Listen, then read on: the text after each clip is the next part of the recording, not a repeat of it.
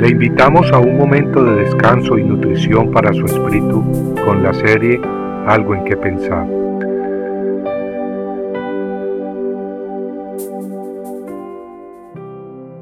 Porque el Señor te trae a una tierra buena.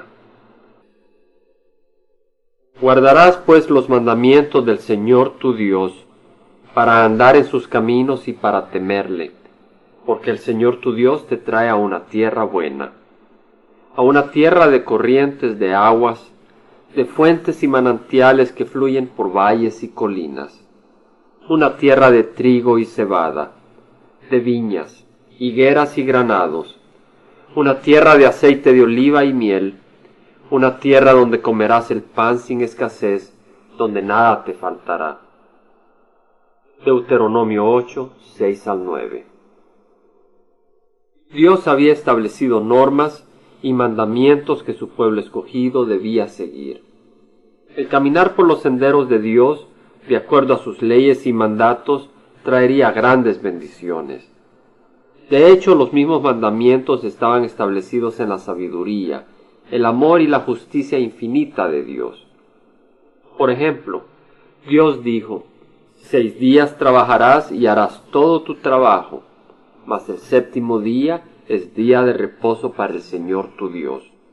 No harás en él ningún trabajo, tú ni tu hijo, ni tu hija, ni tu siervo ni tu sierva, ni tu buey, ni tu asno, ni ninguno de tus animales, ni el forastero que está contigo, para que tu siervo y tu sierva también descansen como tú.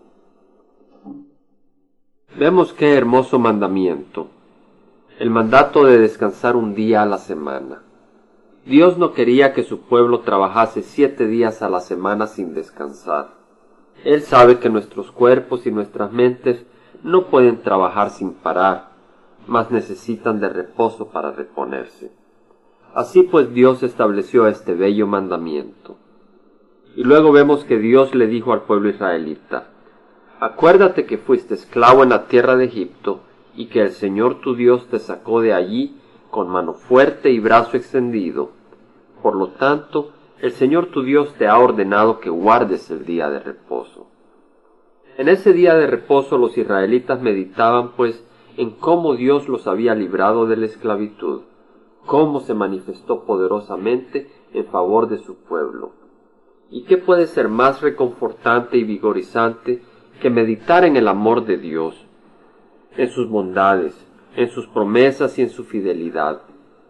El meditar en ello le permitía al pueblo israelita la oportunidad de poner su vida en perspectiva y no dejarse vencer por las circunstancias temporales. El meditar en las bendiciones que Dios había derramado sobre ellos en el pasado le permitía al pueblo israelita caminar con fe hacia el futuro.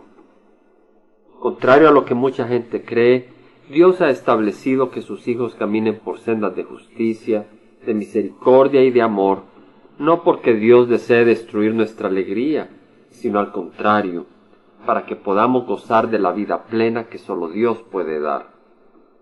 Dios nos manda a amar a nuestros padres y nos prohíbe codiciar los bienes de otras personas. ¿Qué hay de malo en este mandamiento? Dios también nos prohíbe asesinar al prójimo, robar y mentir. De nuevo, ¿qué hay de malo en ello? en esta negación, en esta prohibición. No, amigo, no son los caminos de Dios los torcidos, sino el corazón del hombre. Es por eso que necesitamos nacer de nuevo. Necesitamos un corazón nuevo para poder deleitarnos en los caminos de Dios. Y ese corazón nuevo, ese milagro solamente lo puede dar Dios. Y Él ha prometido hacerlo para quienes le busquen sinceramente, para quienes creyendo en su palabra reciben a Cristo como Señor de sus vidas y le siguen guiados por el Espíritu Santo. Compartiendo algo en qué pensar, estuvo con ustedes Jaime Simán.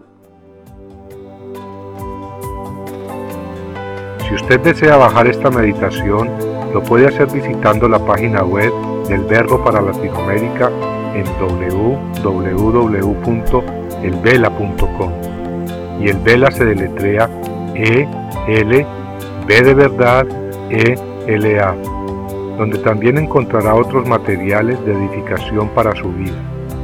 Puede también escribirnos al Vela Pio Box 1002 Orange, California 92856, Estados Unidos.